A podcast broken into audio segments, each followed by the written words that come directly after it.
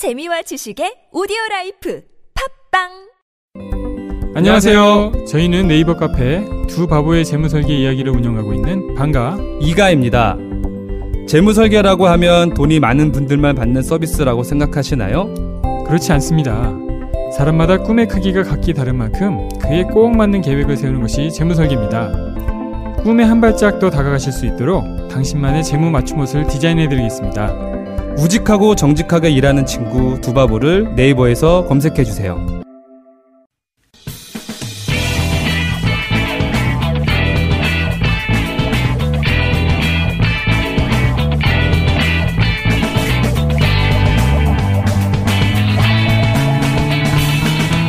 김어준의 뉴스공장.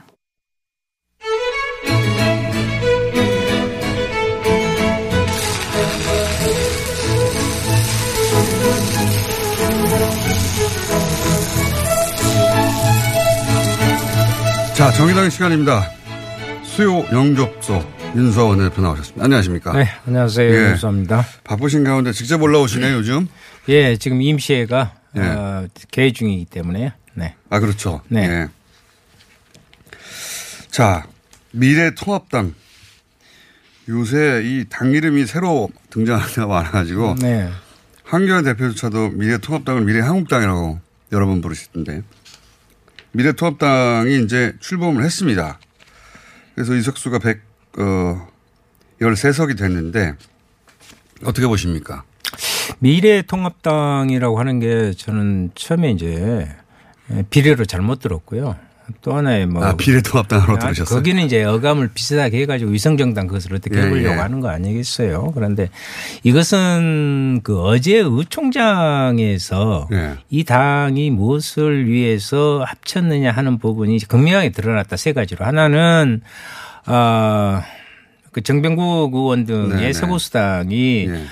의자를 따로 놓고 예. 그 앞에 나와서 인사를 시키니까 버럭 화를 내면서 왜 우리가 인사를 따로 받아야 되느냐. 네, 이게 우리가 흡수 통합된 거냐. 그렇죠. 어떻게 보면 내빈소개하듯이 말이지 네. 이 부분을 상식적으로 보여준 거고요. 또 하나는 이제 불출마 선언을 했습니다마는 김무성 네. 어, 의원이 이현주. 이현주는 전략 공천에 대해서. 네. 예. 그, 김영호 공관위원장의 네. 부분에 대해서 반기를 들었죠. 어, 그런 부분에 있어서 있을 수 없다 그러니까 이현주는 좀 무슨 소리냐. 구태 막구정치 하지 마라. 네. 아, 또 이런, 이런 이야기를 했단 말이죠. 좀 이런 것들을 통해서 마지막으로 말씀드린 것은 결국은 모양새가 어떻게 되냐면 유승민 의원이 불참을 했어요. 네. 이 세 가지의 상징의 부분에 있어서 흔히 말해서 통합이라 하더라도 그 내용을 따지지 않더라도 급조된 통합이라 하더라도 그 안에서 흡수 통합이지 이것은 진정한 당대당 통합이라든가 이런 것은 전혀 사라져버린 도로 어, 탄핵 전에 그 부분으로 뭉친 거다 이렇게 네. 많이들 평가하고 있습니다. 도로 새누리당이죠. 예. 도로 새누리당이라고 하기에는 아직도 합쳐진 어, 사람들 합쳐지지 못한 사람들이 있어서 아직 도로 새누리당까지 가지는 못했죠. 근데 합쳐질 사람이 없습니다. 네, 우리 공화당에도 몇 분 계시긴 한데 한 분 계시고 그분들은 조금 더 가면서 또 이 지금 이 안에 자유한국당이라는 커다란 음, 덩어리가 있는 거고요. 나머지는 거기에 대해서 약간의 결을 달리하면서도 그 방향성은 같으니까 거기에 대해서 계산을 하면서 가겠죠. 자, 미래통합당 어, 얘기는 그렇고 그 민주당에서도 물론 뭐 공천 시즌이 되면 이제 잡음이 나오기 마련인데 민주당에서도 금태섭 의원 그리고 김남국 예비 후보 관련해서 자본이 나오지 않습니까? 어떻게 네. 보십니까? 요즘 민주당의 모습을 보면 그 어, 임마리, 네, 임미리 씨, 임미리 교수, 예, 네, 꼭 마리로 되네요. 그 분의 이제 칼럼에 대한 대응의 방식이나. 네. 일 년의 정치인들의 일탈의 부분들 일부입니다만 네. 이런 걸 봤을 때 너무 느슨하게 지금 민주당에서 음, 형, 국면을 바라보고 있고요. 또 네. 하나는 어, 대단히 이렇게 좀 자기 틀 안에 갇혀 있는 네. 음, 것에 의해서 특히 임미리 칼럼 같은 경우에는 어, 그렇게 하나하나 소소하게 대응할 필요도 없었어요. 네. 오히려 다른 사람들이 거기에 대한 다른 논평을 내고 반, 반박을 네. 하게 만들어낸 것인데, 그리고 또 이제 사건이 벌어졌어요. 물론 이제 그 이낙연 네. 어, 총리 전 총리 같은 경우에는 어, 거기에 대해서 죄송하게 생각한다라는 정도로의 네. 사과 표시는 했지만 오히려 쿨하게 고발 취소했으면 취소했으면 쿨하게 사과하는 그런 모습으로서 아, 좀 다르구나. 네. 어떻게 보면요. 그러한 프레임에 민주당이 또 말려들고 있다. 이렇게도 네. 볼 수 있어요. 그런데 어제 이제 대표 연설을 하는 네. 과정에서 아, 민주당이 이 문제를 상당히 심각하게 바라보고 있구나 하는 것을 느꼈어요. 음. 상당히 이, 겸손해지겠다. 잘 수렴을 하겠다 네. 하면서 상당히 엎드린 자세로 이렇게 나오고. 이인영 원내대표가 예, 교섭단체 대표 연설에서 어, 사과를 했, 대국민 사과를 했죠. 전, 전반적인 뭐 네네. 특정 사안이라기보다는. 예. 그러면서 그런 얘기도 했습니다. 위성정당 얘기를 했거든요. 네네. 미래한국당 같은 경우에는 미래통합당이 비례대표를 한 명도 안 낸다고 했기 때문에 그러면 어, 비례는 전부 다 미래한국당으로 가게 네. 되는데 당장은 이름이 생소하겠지만 아직 뭐 두 달여 남았기 때문에 네. 예, 보수 유권자에게 이름을 인식시키는 건 어려운 일이 아닐 것 같고 어, 그게 이제 생기지 어, 말기를 바라고 어, 여러 가지 비난도 했지만 생겼잖아요. 생겼고 네. 선관위가 등, 등록을 허용했기 때문에 이제는 어, 선거운동을 해서 어, 어, 유권자한테 호소를 할 텐데 이렇게 되면 애초 이 선거법이 목표로 했던 그리고 소수정당을 위해서 사실은 파킹에 두었다라고 표현할 수 있는 그 의석수를 이 한국당 쪽에서 가져갈 수 있지 않습니까? 상당 의석 가져갈 수 있습니다. 계산을 해보면. 이게 이제 정의당 쪽에서도 대책, 민주당도 마찬가지고 정의당도 대책이 필요한 상황 아닙니까? 어, 선거 개혁을 하자고 그, 어, 지난 과정 그리고 국민들의 뜻을 받들어서 민심 그대로를 하자고 그랬더니 민심과는 전혀 상관없이 대단히 자기적으로 네. 어, 위성정당이라는 회개한, 음, 당 구조를 만들어서 등록을 했고 어, 흔히 말하는 비례 전문정당. 네. 선거법의 아. 틈새를 노리는 거죠. 네. 네. 하여튼, 어, 가짜 정당으로 이렇게 한 부분은 국민적 지탄을 받아야 맞지만, 어, 그렇다면 그들은 그것을 가지고 어떻게 하든 의석수를 조금이라도 늘리려고 네. 하는 부분들을. 꽤 많이 늘 수 있습니다. 역으로 조금이라도. 역으로 그것을 이용을 하겠다. 네. 아, 그러면서 뭐, 어, 우리는 불법 이 아니고 너희들이 불법했잖아요. 정반대의 논리를 네. 펼치면서 하고 있는데 그렇다면 이 문제를 그냥 비판만 하고 있을 것이냐. 그, 그 국면을 지나가지 않습니까? 예. 예. 이미, 아. 이미 실존하는 정당인데요. 예. 정말 이런 부분에 이 악당들을 만나서 착하게만 살아가지고 어, 될 거냐. 예. 그러면 거기에 맞는 이 이것은 하나의 잘못된 부분인데 그것을 교묘하게 한다고 하면 거기에 대한 방범 대책, 네. 퇴치할 네. 부분은 이게 정치는 상대적이기 때문에 네. 거기에 대한 대비도 고민하게 시작하셔야 된다. 된다. 예, 그렇게 생각을 아, 합니다. 그렇군요. 그러니까 그 이 선거법의 애초 취지가 있었는데 이제 그 취지와 그 취지를 무력화시키는 거죠. 이렇게 되면 무력화시키는 거라. 선거법 취지대로만 선거를 치르면 어, 한국당이 그 취지를 위해 만들어둔 캡, 어, 킵해둔 파킹해둔 의석수를 가져갈 테니 대책은 마련해야 될 것이다. 예, 예, 예. 뾰족한 대책이 없는데 지금 당장은. 어, 저는 시간 좀 있다고 보고요. 이제 물론 이것에 대해서 단순히 너희들이 하니까 우리가 한다가 아니라 어, 이것을 오히려 사회적 징벌 차원에서 네. 너희들이 너희들이라고 좀 그렇습니다. 네. 어? 어, 그런데 에, 자유한국당이 이러한 말도 안 되는 정치적 왜곡을 하고 선거법 개정 특히 정치개혁을 오히려 비틀려고 하는 잘못된 부분에 대해서는 분명히 막을 수 있는 방안을 마련해서 아 그래 저, 저대로 놔두면 안 되지. 그래서 그것을 국민의힘을 같이 모으고 개혁을 진적으로 바라는 사람과 세력이 그것을 할 수 있는 어, 대처 방안을 마련해야 된다 이렇게 생각을 합니다. 하여튼 지금 그 대책 방안이 뭔지는 말씀하실 수 없는데 하여튼 그런 고민을 시작하셨다. 네, 전반적으로. 네. 그러면 대책 마련되면 여기서 말, 제일 먼저 말씀해 주시고요. 여기서. 네. 어, 다른 당들도 이번 총선처럼 이렇게 당이 많이 생기고 사라지고 혹은 아직도 정리가 안 된 경우가 그 드문데 바른미래당, 대한신당, 민주평화당도 소위 이제 원 플러스 사의 일원들이었던 이 세 당이 이제 합치 것만 같았는데 합치게 네네. 될지 아닐지도 모르는 상황이 됐습니다. 네네. 어떻게 될까요? 제가 이제 그제 호남 지역에 에, 자꾸 들먹이고 그래가지고 광주에서 광주 전남 전북 네. 어, 거기에 후보자들과 함께 그런 기자회견을 했는데 언론사들 대단히 관심을 갖고 다 이렇게 참여해 주시고 보도를 해 주셨어요. 네. 그게 뭐냐면 호남민주주의라는 또 시대정신을 가장 앞서가는 호남인들을 더 이상 못 오가는 창당 노름을 네. 그만둬라. 이건 해도 해도 너무하지 않느냐.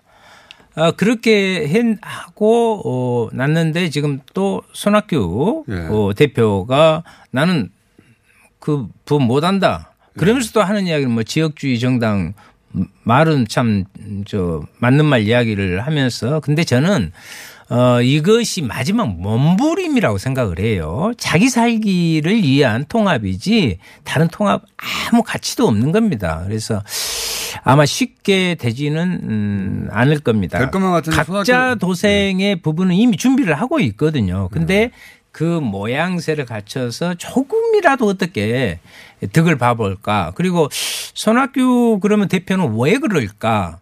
같이 이십팔 일까지 공동대표 한해에서 거기까지 하고 또 한다고 그러는데 저는 총선 이후로도 네. 보고 있다고 봅니다. 아, 총선 예. 이후로를. 자기 자신의 정치적 어, 지분과 그 이후로의 최소한 허물어져가고 있는 폐가 같은 그런 것이지만 그중에서도 어, 최소한 대표성은 확보해보려고 하는 그런 것들이 다 깔려있다 이렇게 봅니다. 다른 정당은 총선 이후 사라질 것이고 오히려 네. 자신이 살아남아서 그 이후에 정치를 예, 예, 펼칠 예. 수 있다는 생각을 가지고 있을 예, 것이다. 예. 아, 그렇게 생각할 수도 있겠네요. 네네. 마지막으로 어, 한번 존재했었던 당인데 다시 생기게 됐습니다. 국민의당에 대한 논평해 주시고 오늘 끝내야 될 것 같습니다. 워낙 이제 저 진행하신 우리 공장장님도 힘드실 것 같고 원고를 아마 계속 보시면서 이렇게 할 수밖에 없는. 왜냐하면 당 이름이 너무 많아요. 당 이름을 저도 잘 모르고 또 민, 어제는 민주통합당이 또 이제 또 당명 등록이 또. 네. 어 거부됐잖아요. 예. 과연 정말 이래야 되겠는가. 지금 어디로 가고 있는가. 정치개혁을 하자고 했더니 예. 이거 뭐 정치 난장 또 다른 측면에서 난장판을 만들고 있는 이, 이 부분에 대해서 저는 슬픔을 금치 못하고요. 이것은 금년간에 사라져야 할 정치 세력 구태 정치 세력들의 마지막 어, 과정이다 이렇게 생각을 합니다. 국민의당도 그렇게 보십니까? 국민의당 같은 경우도 이제 마찬가지죠. 어, 안철수 당이라고 흔히 세간에서는 이야기하는데 그게 아, 대중성이 있는 것처럼 안철수 당으로 했다가 안 되고 의자를 붙였는데 에, 뺐는데 에, 안 된다고 그래서 다시 의자 넣어서 국민의 당 이렇게 해서 느닷없이 이제 또 색도 색깔도 바꾸고 그랬습니다만 그것이 어디 가겠습니까? 국민의 당이 에, 명칭은 그러지만 국민이 없는 당이죠. 네. 여기까지 하겠습니다. 예. 자 어, 정의당에서는 위성정당에 대한 대책을 이제 모색해 보겠다. 오늘은 그 얘기가 핵심인 것 같습니다. 정의당의 윤소하 원내대표였습니다. 감사합니다. 네, 감사합니다. 뭔가 그곳을 떠난다는 게 되게 믿기지가 않았거든요. 반평생보다 더 많이 자랐는데 갑자기 떠나게 된다니까 믿기지도 않았고. 여러분의 독립은 몇 살이었나요? 보육원의 아이들은 만 열여덟 세가 되면 시설을 나와 홀로 살아가야 합니다. 어른이 되기는 아직 이른 나이. 곁에 아무도 없다면 그것은 자립이 아니라 고립입니다. 열여덟. 홀로 어른이 되어야 하는 아이들을 위해 함께해 주세요. 아름다운 재단은 열여덟 어른의 건강한 자립을 응원합니다. 아름다운 재단 열여덟 어른 캠페인. 안녕하세요. 치과의사 구지은입니다. 태아가 자랄 때 가장 먼저 생기는 기관이 어디일까요? 바로 입입니다. 먹는다는 것은 삶의 시작이자 끝인 것이죠. 백 세 시대인 요즘은 치아를 백 년 가까이 사용합니다. 그럼 어떻게 해야 치아를 백 년 동안 건강하게 관리할 수 있을까요? 바로 올바른 칫솔질과 정기적인 스케일링입니다. 가까운 치과를 방문하시면 치과의사 선생님께 올바른 칫솔질을 배울 수 있습니다. 그리고 일 년마다 건강보험 적용이 되는 스케일링 치료 놓치지 마세요. 이 캠페인은 유디치과협회와 함께합니다. 시더 시더 아빠 발톱 너무 두껍고 색깔도 이상해. 이 녀석 그럴까봐 내가 캐라셀 네일 준비했지. 갈라지고 두꺼워진 발톱 무좀이 싹 사라진다고. 미국 판매량 일 위, 육백 명 임상실험을 거친 전세계 사십팔 개국 손발톱 케어 압도적 지배자 캐라셀 네일. 이 주 후 달라진 손발톱을 경험할 수 있습니다. 네이버에서 캐라셀 네일을 검색하세요.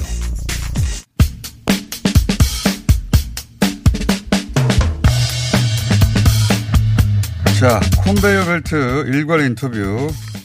이번에는 어, 우리 국민 중에 자가격리를 경험한 분 통해서 자가격리란 게 어, 어떻게 진행되는 건지 한번 확인해 보겠습니다. 자가격리를 무사히 마치고 일상으로 돌아온 시민 이동학 선생 전화 연결되어 있습니다. 안녕하십니까? 네, 안녕하세요. 어, 자, 가장 궁금한 게 이 대목이에요. 어떻게 자가격리 통보를 받게 되었는가? 어, 저희가 그 대만으로 가족여행을 갔다가 삼십일 일 정도에 귀국을 했는데요. 예. 같이 비행기를 탔던 분이 그 확진 판정을 아. 받았다는 연락이 그 보건소를 통해서 저에게 연락이 왔고요. 예. 그러면서 이제 십오 일까지 자가격리가 되어야 된다라고 어. 여행 처음에는 전화로 이렇게 연락을 받았고, 이후에 이제 보건소에서 방문하셔서 뭐 생활 수칙, 뭐 그다음에 뭐 통보서, 뭐 체온계, 소독제 이런 물품들 주시고 가셔서 이제 알게 됐습니다. 어, 그러니까 비행기 내 승객 중에 확진자가 발견되면 역학조사를 통해 가지고 승객을 찾아내는 거군요. 네, 네. 음, 놀라셨겠어요? 처음에 연락 받았을 때? 어, 처음에는 어, 이게 무슨 일인가 이제 언론에서만 이제 보던 일이 네. 생겼기 때문에 잠깐 놀랐고요. 네. 어, 처음에 들었던 생각은 저희가 워낙 그 뭐 건강하기도 하고 별 이상이 없었고 했기 때문에 네. 어, 우리가 어떻게 되면 어쩌나 이런 걱정보다도 중간에 저희가 어제 그 통보받기 전에 기간에 네. 다른 분들과 뭐 이제 접촉이랄지 이렇게 아. 만난 분들도 있고 했는데 그렇죠. 그분들에 대해서 좀 이제 걱정이 좀 어, 됐어요. 나도 모르는 사이에 혹, 혹여라도 네, 네. 그런 걱정을 하셨고 보건소에서 방문해서 어, 각종 생활 수칙, 체온계, 소독제 뭐 이런 걸 일괄해서 패키지로 주고 가나 보죠? 네네. 뭐 통보서부터 시작해서 네. 모든 것들을 다 주시고 폐기물 봉투까지도 따로 주고 가셨어요. 함부로 내놓지 봉투. 말라고. 어 쓰레기도 다 담아서 따로 내놓으라고. 예, 병원에 가면 뭐 주사하고 하면 뭐 분홍색 뭐 이렇게 약솜 이렇게 따로 분리하듯이 그런 폐기물 봉투를 따로 주셨고 음. 그것을 내놓을 때도 뭐 소독을 다 철저히 해서 내놓고 그러면은 이제 본인들이 오셔서 수거해 가시겠다고 이런 말씀까지 하셨어요. 그 비행기에 탄 사람들 다 연락하는 걸 보면 굉장히 촘촘하게 돌아갑니다. 그죠? 네, 그렇죠. 그러니까 일괄적으로 다 연락이 왔으니까요. 뭐 한두 명도 아닐 테고요. 또 드는 생각이 그 저희야 이렇게 다이렉트로 이렇게 연락을 받았지만은 저희 말고도 격리 대상자가 굉장히 또 많을 텐데요. 일일이 네. 다 전화로 연락한다는 얘기는 굉장히 좀 촘촘하게 작동한다는 생각이 들었습니다. 음. 그렇게 자가격리를 하게 되면 이걸 경험해 본 사람들이 별로 없어가지고 그게 아, 네. 예 어떤 점이 힘들까 상상하기 쉽지 않은데 물론 답답하긴 하겠습니다만 그 외에 어떤 점 가족 일가족 전체가 지금 격리된 거 아닙니까? 어떤 상황이 가장 힘듭니까? 어 처음에는 집에 이제 아들 딸이 이제 중고등학생이 있는데 처음에 신기해했고요. 와 우리한테 이런 일이 생기다니. 그럴 수 있죠. 어, 네. 그런데 힘들었던 거는 이제 삼, 사일 정도 지나고 시간이 지날수록 이렇게 음식 문제가 조금 힘들었습니다, 저희는. 아. 그러니까 삼식이가 된 거잖아요. 집에 있는 냉장고에 있는 뭐 밥과 뭐 쌀과 어, 이런 것들을 똑같은 거 먹어야 되니까. 맨날 똑같은 거고 외식 문화가 좀 많기도 한데, 그래서 우리 아들은 콜라, 치킨 이런 게 먹고 싶었고, 딸은 스트레스를 받다 보니 이제 닭발 같은 매운 것 이런 거 먹고 싶어 했었어요. 그럼 어떻게 해결하셨어요, 그런 건? 처음에는 이제 이렇게 가족끼리 좀 논란이 있었습니다. 배달을 시키자. 배달을 시키자. 배달을 하면 카드 결제나 이런 걸 해야 되니까 접촉이 일어나면 그렇죠. 안 된다. 네. 어, 뭐 이렇게 해서 뭐 이렇게 하다가 결국은 그 다른 사람들한테도 사실 많이 알리지는 못했어요. 불안해하실까봐. 예, 예. 동네에 그 뭐 공동 육아를 하거나 이렇게 가깝게 지내는 이웃들 이제 채팅방이 있는데, 예. 아, 힘, 예, 사실 이제 너무 힘들다. 어, 뭐가 먹고 싶다. 음식 좀 사다 달라. 네, 뭐 혹시 근처에 마실 나왔던 사람들은 잠깐 뭐 들렀다 갈 수 있냐 그랬더니, 다행히도 이렇게 잠깐 밖에 나가셨던 이웃분이 뭐 맥주와 치킨, 뭐 콜라, 그다음에 젤리, 과자 이런 걸 사서 문 앞에 놓고 아, 문 앞에 놓고 어 역시 마치 마찬가지로 접촉을 하면 안 되니까요. 네, 그렇죠. 문 앞에. 네, 그래서 문 소리 이렇게 똑똑 나고 엘리베이터 닫히는 소리 날 때 이제 문 떼법이 열고 이제 가져오고 그렇군요. 이렇게 했습니다. 네. 그. 이제 막연하게 두려움을 가지신 분들이나 어, 직접 경험하신 분으로서 우리나라 방역 체계라든가 어, 이 관리 방식을 직접 경험하신 분으로서 혹시 어, 불안해하는 시민들에게 하시고 싶은 말씀이나 정부에 하실 말씀 있으십니까? 일단은 그 약간 사실과 추측은 조금 구분할 필요가 있지 않을까. 저희들 일반 사람들 입장에서는요. 네. 뉴스 이렇게 격리되는 기간에 그 전에도 그랬지만은 뉴스들을 많이 보게 되는데 어떤 뉴스나 이런 것들을 보게 되면 굉장히 좀 허, 정말 이러다 큰일 나는 거 아니야? 뭐 이런 느낌이 나는 그런 뉴스들도 있었는데요. 그런 정보들이나 이런 부분들을 갖다 좀 선별해서 잘 분간해서 받아들이는 게 좀 필요하다는 생각이 좀 들고요. 네. 그 처음에 연락을 받고 하는 과정 속에서 어떤 공적인 체계가 굉장히 좀 이렇게 매뉴얼대로 잘 작동이 되고 있다 이런 생각을 좀 받았습니다. 어쨌든 이 공적 체계 이런 것들이 그냥 쉽게 이것도 무슨 상품처럼 서비스처럼 생각할 수는 없다라는 생각이 음. 좀 들고요. 그러니까 최선을 다해서 여러 가지 그 뉴스나 질본에서 발표되는 것들을 보면은 최대한 안전하게 관리되고 있는 거라는 생각이 좀 들고요.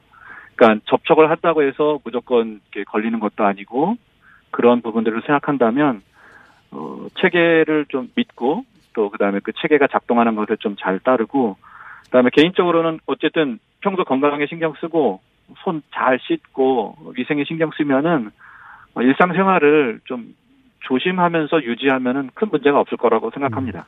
음, 알겠습니다. 이번에 그 몇 번 지금 인터뷰 중에 두세 번 말씀하셨는데 이 방역 체계가 잘 돌아가고 있다는 걸 몸소 느끼신 거군요. 한마디로 말하자면. 네네네. 예. 오늘 말씀 감사합니다. 네, 감사합니다. 네. 지난 일요일에 자가 격리가 끝나고 일상으로 돌아오신 이동학 선생이었습니다. 자, 바로 이어서 오늘 일관 인터뷰거든요. 콘베이어 벨트. 콘베이어 벨트의 끝입니다. 어, 이번에는 지자체, 이 자가 격리를 관리하는 지자체 아, 담당이, 담당자 연결하고 있습니다. 성북구청의 복지정책과 민지선 과장 전화 연결되어 있습니다. 안녕하십니까? 네, 안녕하십니까? 자, 어, 자가격리는 대상자는 어떻게 선별합니까?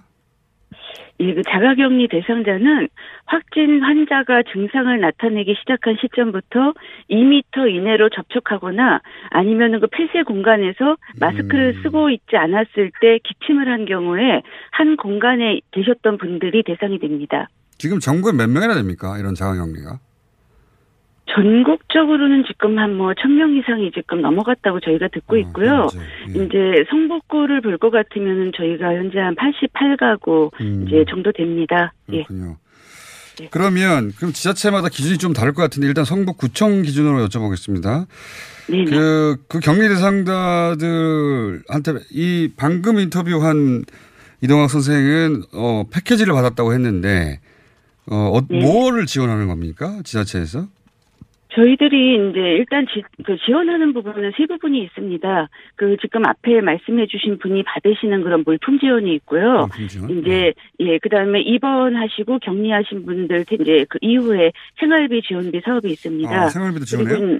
네네. 어. 그리고 이제 보건소에서는 매일 그 이제 전화로 지금 이 신체적인 상황이 어떠신지 모니터링하는 이제 이런 서비스들이 있는데요. 어, 전화로 체온을 물어본다든가 이런 걸 하는 거군요. 네네. 예. 그리고 이제 가족들이 계실 때 이제 그분들과의 생활법에서 좀 주의하실 점들이 있거든요. 음. 뭐 비접촉하셔야 된다든가 꼭 마스크 착용하셔라, 독립공간 생활하셔라 이런 부분들이 있기 때문에 복지 쪽에서는 지원 물품을 지원하고 이 관리에 있어서는 보건소에서 하고 이렇게 이제 두 가지 방법을 하고 있습니다. 음, 생각보다 생활비까지 네. 지원하고 꼼꼼하네요. 그 예, 예. 물품이라고 하셨는데 물품은 뭐가 지급됩니까? 구체적으로? 이제 그 위생 키트라고 해서 필수품으로는 예. 손 세정제, 마스크, 전자 체온계, 폐기물 봉투, 소독용 스프레이가 있습니다. 어. 그리고 이제 생필품 같은 경우는 그 예시로 열일곱 개 품목이 있거든요. 예. 뭐 쌀이라든가 라면이라든가. 근데 사실 이제 벼랑간의 격리를 경, 경험하시는 분들은 내가 바이러스에 노출됐을지도 모른다는 불안이 있으시고 예. 또 격리에 대한 압박감이 있으시기 때문에 이 그 서비스 지원이 작은 거지만 저희들이 그냥 작은 이런 걸로 이제 생각하지 않고 정말 필요하신 부분들이 여쭤봅니다. 아. 그래서 뭐 이렇게 어떤 분들은 커피 믹스, 미역, 다시마, 뭐 고구마 이런 것들도 말씀하시거든요. 그런데 이런 게 되게 위로가 될 거라고 봐요. 그래서 그렇죠. 가능하면 예 네. 그런 물품들을 다 구입해가지고 아. 지원하고 있습니다. 아 그렇군요. 신청도 네. 받는군요. 이거 입맛도 아, 다르고 네. 왜냐하면 네. 창졸관에 이런 통보를 받았기 때문에 그 순간에 나가서 마트에 가서 사올 수도 없는 거고 바로 즉시 자가격리되니까. 네네. 그 기준으로 그, 그때 집에 있는 거 가지고 먹어야 되니까. 아. 네네. 그래서 미역이 네, 먹고 그 싶다. 그 말씀을 네. 나누는 가운데서 네. 아 내가 이걸 혼자 경험하지 않고 내 뒤에 지방정부가 있구나. 아. 나와 같이 이런 것들을 나누는구나. 이런 말씀들을 많이 하세요. 그래서 특히 그러게요. 그런 부분에 좀 신중하게 하고 있습니다. 어, 이럴 때 어, 공무원한테 고마움을 느끼는 건 평소에 공무원 욕 많이 하거든요. 네. 자, 아 그래서 어. 유난히 미역이 먹고 싶다 그러면 미역도 사다 주고 그러는 거군요. 네네. 물론 그 이걸 직접 전달하지는 않고 이렇게 밖에 둔다든가 그렇게 하는 거겠죠? 비대면으로 하겠죠? 네. 어, 저희들이 이제 그 부분도 미리 말씀을 드려요. 혹시 이제 오해하실까봐, 어, 비대면이 원칙이다 하는 말씀을 드리고, 음. 이제 전화로 언제쯤 간다 하시고서, 그 집 앞에 놔드리거든요. 네. 그리고서 이제 저희가 떠나면서 전화하고, 근데 이제 그 계시는 분들의 안전도 되게 중요하고, 또 이거를 배송하는 저희 직원들도 그렇죠. 이 뭐 마스크를 착용하는가, 네, 이런 부분들을 철저히 지키고 음. 있습니다. 아까 이제 그 이동학 선생이 그 일반 쓰레기 봉투가 아니라 네네. 어 다른 색깔의 봉투를 준다고 하는데 이거는 그러면 일반 쓰레기로 처리하지 않고 뭐 특수 처리합니까? 저희들이 그 필수 위생 키트 안에 이제 폐기물 봉투가 들어 있는데요. 예. 어, 확진이 될 경우에는 예. 저희들이 직접 나가서 그 의료 폐기물로 수거를 합니다. 아, 의료 폐기물로. 되겠건, 네. 그래서 특수 처리를 통해가지고 폐기물이 이제, 어, 걸러지는 게 되고요. 예. 근데 이제 미확진 판정을 받거나 이제 뭐 격리가 해제되는 경우에는 어, 그냥 일반 쓰레기로 음, 수거해 오고 있습니다. 그렇군요. 예. 그러니까 확진이 되면 의료 폐기물 뭐 당연히 그래야 되겠죠. 처리하고. 네네. 알겠습니다. 어, 고생 많으시고요. 그 생각보다 지원이 많네요. 미역 고구마까지 할 줄이야. 예. 오늘 말씀 감사합니다. 예, 네 고맙습니다. 네, 이렇게 해서 오늘 일괄 컨베이어 벨트 인터뷰 마감하겠습니다. 성북구청 복지정책과 민지선 과장이었습니다.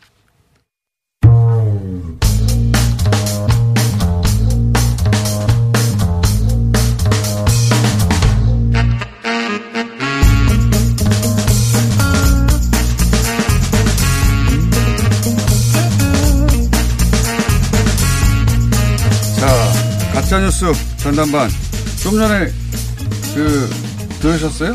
자가격리 하는 분들의 지원 정책 아 밖에서는 안 들리시는구나. 네, 잘 안 들려요. 네. 그래요. 아니 자가격리하는 사람들에 대한 가짜뉴스도 많아가지고 음. 제가 자가격리를 직접 경험하신 분과 자가격리에 대한 지원도 물어봤는데 지자체 한 곳하고 지원 품목 중에 지원 품목에는 없는데 자영장 하신 분이 먹고 싶다고 미역도 사다 주고 고구마도 사준다 그래가지고 빵 터져서 잠깐 얘기해봤습니다. 세 분 나오셨습니다. 뉴스톱의 김준일 대표 나오셨고요. 안녕하세요. 네, 민원연의 김언경 사무처장. 안녕하세요. 고정 멤버. 그리고 오늘은 가끔 나오신 뉴스앤조이의 구권효 편집국장 나오셨습니다. 네, 안녕하세요. 네. 아무래도 코로나가 제일 많겠죠? 뉴스가? 어떻습니까? 뭐 그렇죠. 네. 그런데 네. 어, 오랜만에 뉴스앤조이 구권효 편집국장 모셨으니까 먼저 어, 하세요. 예. 충분히. 네. 뭐 항상 시간이 없어가지고. 항상 시간이 없는데 네. 여유 있게 어, 오늘 여유 있다 하더라도 시간이 없어져 있어요. 네. 어, 오늘 여유 있는 편입니다. 네. 공장장이 말을 너무 많이 해서 그래요. 그건 그래요. 맞습니다. 네. 자, 어, 구권효 편집장님이 나오셨다는 것은 개신교 쪽에서 네, 그렇습니다. 개신교발 예, 가짜 뉴스가 있다는 건데. 예. 지금 개신교권에서 그 여당 원내대표, 원내대표인가 민주당의 이인영 원내대표의 네. 말이 지금 좀 국회에서 되게 퍼지고 있거든요. 어떤 겁니까? 어, 이인영 원내대표가 이월 사일 그 아시아경제랑 인터뷰에서 총선 이후에 이제 개헌을 한다면 뭐 토지공 개념을 좀 분명히 하고 네. 그리고 뭐 동일 동일 노동 동일 임금 뭐 이런 것들도 조금 분명히 하고 네. 특히 이제 뭐 언론 시장 종교의 패권이 좀 재편될 것이다 이런 네. 이야기를 했어요. 근데 네. 이제 여기에 대해서 어 이제 정광훈 목사라든지 뭐 그런 류의 사람들이 계속해서 이제 뭐 이거는 공산주의로 가겠다는 선언이다. 네. 총선 이후에 공산주의로 이제 이 여당 원내대표가 이렇게 말을 했으니 그리고 특별히 종교를 재편하겠다 네. 이런 말을 한 거는 지금 뭐 기독교에 대한 도전이다 뭐 이런 식으로 지금 이야기를 좀 하고 있고요. 네. 근데 아니, 이제 근데 이, 예. 이런 얘기를 들을 때마다 저는 이런 생각이 나요. 이 누가 집권하면 혹은 뭐 누가 선거에서 이기면 우리나라 빨갱이 나라 된다라고 하는 거는 김대중 대, 대통령 시절부터 이십 년째 나오는 얘기가 아직도 안 돼서 언제 됩니까? 언제 돼요?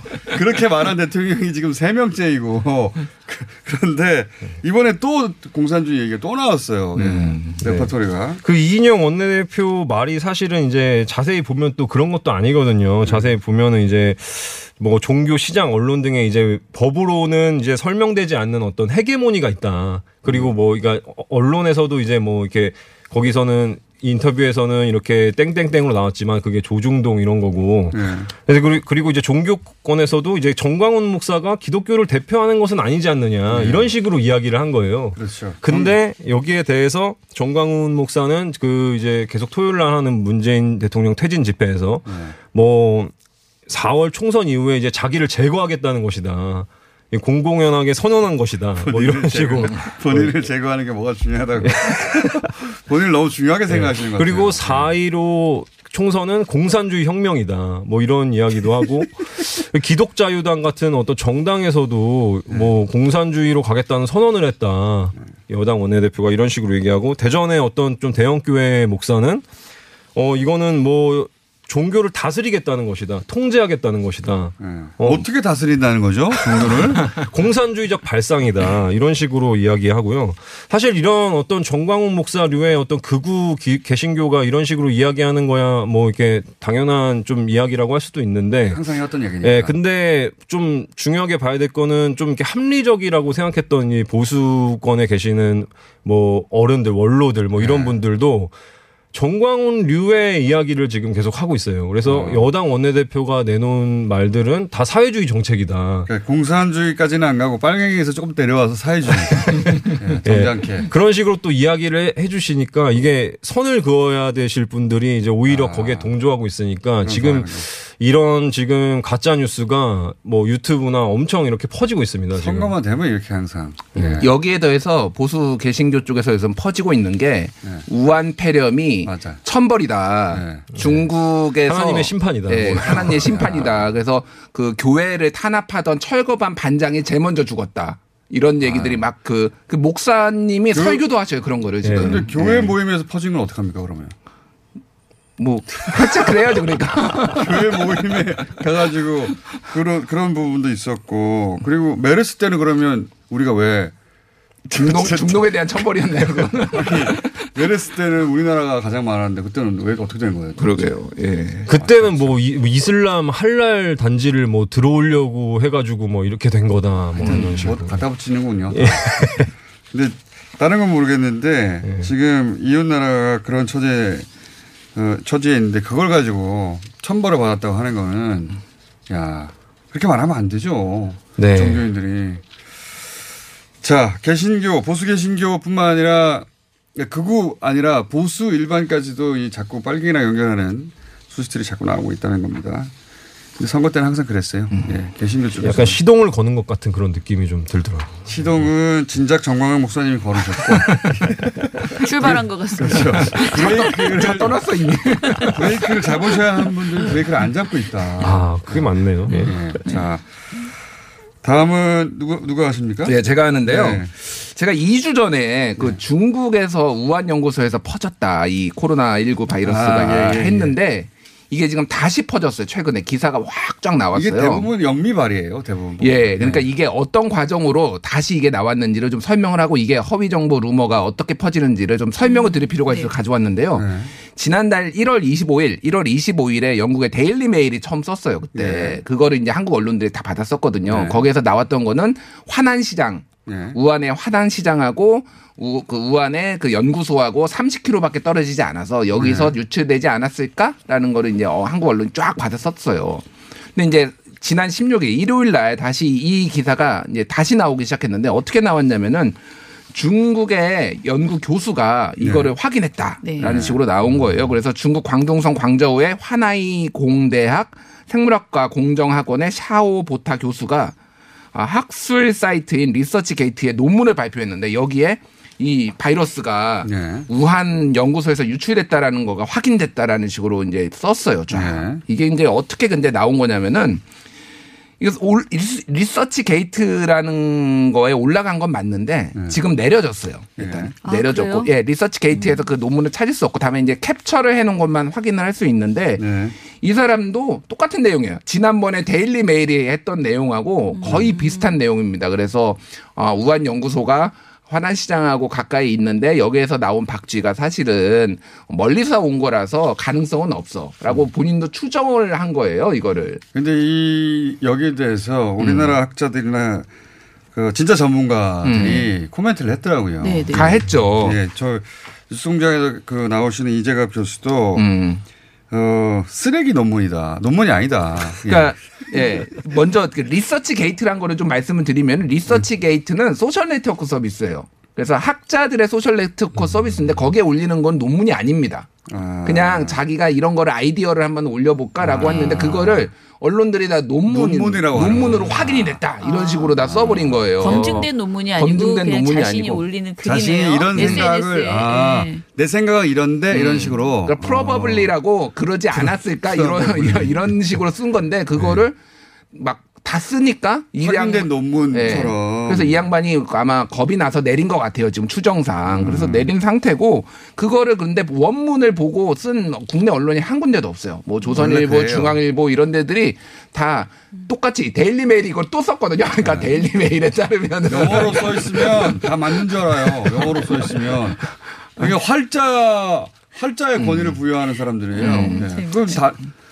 영어로 써있다고 다 맞습니까? 심지어는 그 씨디씨 미국의 질병통제예방센터의 한국인 박사분이 계세요. 네. 문성실 박사라고. 이분도 얘기를 했어요. 리서치 게이트에 올라가 있는 거는 그건 논문이 아니다. 이거는 네. 확인된 거가 아니다라고 지금 강하게 얘기를 했음에도 불구하고 어느 곳 하나 정정보도가 없고 그냥 클릭수를 유도하기 위해서 이 주 전에 나왔던 음모론을 똑같이 이렇게 받아 계속. 클릭수도 네. 있지만 기본적으로 이런 거를 좋아하는 분들이 반중 정서를 가지고 있고 음. 그다음에 현 정부가 친중이라고 말하고자 하는 성향의 사람들이 이런 정보를 좋아해요. 예. 예. 그리고 말씀하신 문성실 박사는 거기 근거가 뭐가 있냐. 실험실하고 거리가 가깝냐 아니냐 음. 이것만 가지고 하는데. 그게 이 주 전에 나왔던 거예요. 그러니까. 데이터도 없고 아무것도 없고 거리가 이 정도니까 그런 가능성이 있지 않느냐. 이렇게 말하는 게 무슨 논문이냐고. 예. 그러니까 내용을 모르는 거예요. 이 기사를 쓴 사람들이 막 우리 포털에도 메인에 막 올라오는데 음.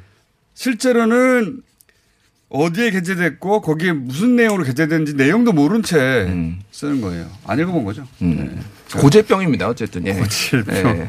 예. 섹시하니까 기사가.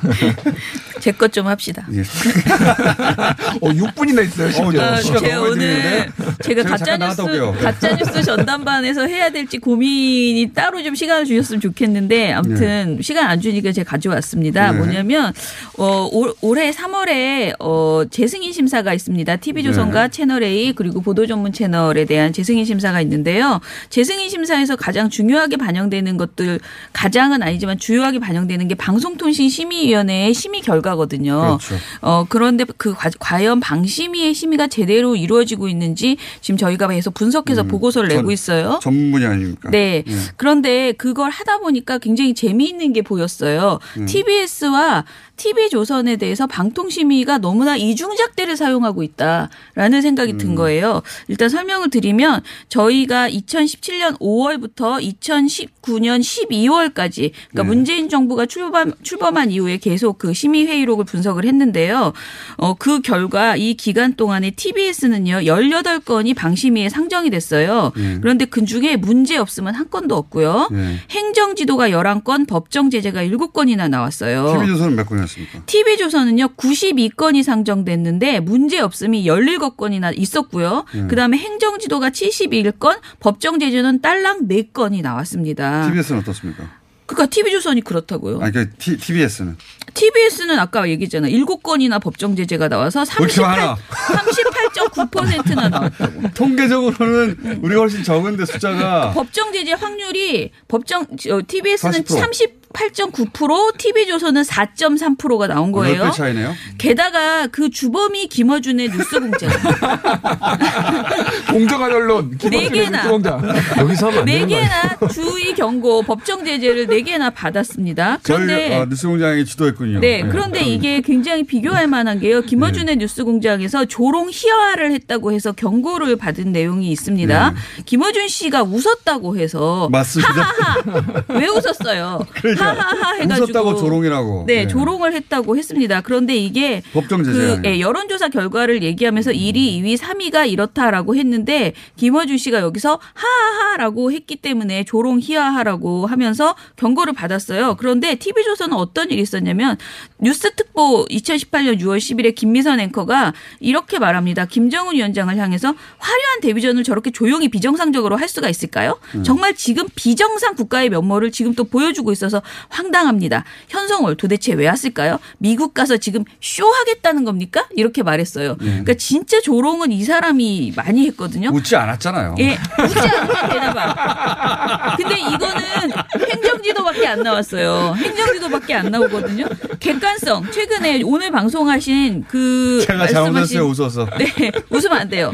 웃지 마세요. 어. 네. 그 자유한국당 어, 황, 그 황교안 대표가 출판기념회를 한 적이 없는데 했다고 했다. 그 제가 한 말도 아닌데. 네. 이거 진짜 억울해요. 제가 한 말도 아닌데. 윤소하 의원이 한 말인데. 경고 조치를 받았죠. 네. 이런 사소 어떻게 보면 사소한 문제가 사실이 아니라고 해서 경고 조치까지 받았어요. 그런데 티비조선에 더 재밌는 것은 이게 음. 출판 기념회가 아니라고. 네. 출판 기념회가 아닌데. 출판기념회라고 윤소하 의원이 말았다고 해서 네. 저희가 경고를 받았는데 네. 그런데 출판기념회가 아니라 그냥 뭘 하긴 했잖아요. 콘서트예요. 네, 콘서트는 한 거예요. 그 콘서트, 그 콘서트 앞으로 모두 다 이제 다른 말을 붙이면 어, 네. 정확하게 그 말을 해야 돼요. 그러니까 네. 출판기념회하고 토크 콘서트하고 그렇게까지 제재를 받아야 되는 겁니다. 그러니까요. 그런데 제가 야. 볼게요. 보도본부 게다가 우린 정정도 했어요. 가만히 있어봐요. 보도본부 한라인에서 티비조선에서 네. 북한이 미국 본토를 타격할 능력과 의지를 가고, 가지고 있다는 미국 합참의장 발언에 대해서 과거 일부 주사파들이 원했던 시나리오다라는 말을 했어요. 근데 이거는 폭넓은 의견 개진이 가능하다라고 하면서 의견 제시밖에 안 줬고요. 음. 오산 미군기지 앞에 북한의 고정간첩이 반드시 있을 겁니다. 라고 말했는데 이거는 기각 됐어요. 아예, 아예 상정이 안 됐어요. 음. 그러니까 아니 우리는 토크 콘서트를 출판 기념회라고 말했다고 법정 제재를 받는데 네. 간첩이 있다고 막 말해도 괜찮아요? 그러니까요. 그렇게 말했어요. 그래서 정말 오산 주민들을 공포에 떨게 했음에도 불구하고 이것은 아예 기각. 그리고 뭐 명백한 내용을 그렇게 안, 그렇지 않게 얘기해도 의견 제시밖에 안 나오는 자, 상황에서 또 한 가지 있어요. 베네수엘라의 네. 내부 상황에 대해서 잘못 말했다고 그러는데 저는 이것도 억울합니다. 그죠. 베네수엘라 상황에 대해서 저희는 전문가를 통해서 들었는데 네. 얼마나 자세히 아시길래 베네수엘라 상황에 대해서 잘 모르고 말했다고 합니까? 이것도 네. 주의식이나 나왔어요. 그러니까 지금 김어준의 뉴스공장에 대해서는 굉장히 중징계 위주로만 주고 있어요. 그런데 티비조선에 대해서는 기각이나 문제없음 그리고 정말 센 게 최대한 나오는 게 있어요. 행정지도 수준이거든요. 바른미래당 지역위원장 신청 형황을 우리가 잘못 말했다는 거, 잘못 말한 거 맞아요. 그런데 음. 그날 오전에 모든 뉴스가 그렇게 보도됐기 때문에 그 뉴스를 말한 건데 우리가 징계 먹었어요.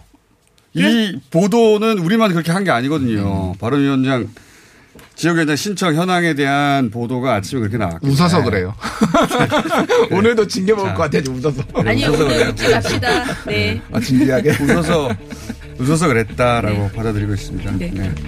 아무튼 저는 심의가 너무 불공정하게 많이 나왔기 때문에 네. 사실 티비조선은 그 방심이 결과만으로는 절대 재승인 심의를 하면 안 된다. 자, 심사를 하면 안 된다라는 말씀드립니다. 하나 둘 셋. 안녕. 안녕.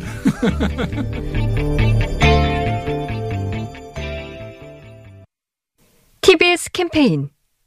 안녕하세요. 코로나십구 예방수칙을 알려드립니다. 기침 등 호흡기 증상이 있으면 마스크를 꼭 착용하시고 손은 비누로 꼼꼼하게 씻어주세요. 기침할 땐 옷소매로 입과 코를 가려야 합니다. 최근 십사 일 이내 중국 및 유행국가를 방문한 경우 발열, 호흡기 증상 발생 시 선별진료소 방문 또는 관할보건소 및 지역일이공 콜센터 또는 일삼삼구 콜센터와 상담해주세요. 의료기관 방문 시 해외여행력을 의료진에게 알려주세요. 감염병 위기 극복, 국민 여러분의 실천과 참여가 지금 필요합니다. 티비에스 기상정보입니다. 업무용 차는 장기 렌트로 장기 렌트 이십일 년 외길 아마존카 협찬입니다. 다시 추위가 누그러들겠습니다. 오늘은 꽁꽁 언 대동강물도 풀린다는 절기 우수인데요. 아침 기온 서울이 영하 사 점 사 도로 어제보다 사 도가량 올랐고요. 낮 기온은 더 크게 오르면서 오늘부터는 다소 포근해지겠습니다. 낮 최고 기온 서울과 이천팔 도, 성남 가평 지역이 구 도까지 오르겠습니다. 여기에 오늘은 미세먼지 농도도 높지 않겠는데요.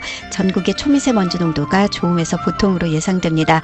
다만 내일은 경기 남부 충청북도, 세종시는 대기질이 조금 나빠질 것으로 예상됩니다. 내일과 모레는 기온이 더 올라서 낮 기온 십 도 이상까지 오르겠고요. 금요일 밤부터 토요일 오전 사이에는 비가 오겠습니다. 업무용 차는 장기 렌트로 장기 렌트 이십일 년 외길 아마존카 협찬이었습니다.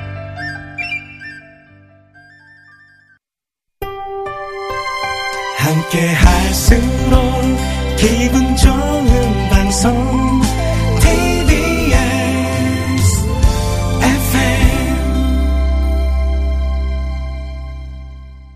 에프엠 구십오 점 일 메가헤르츠 시민의 방송 티비에스에서 아홉 시를 알려드립니다.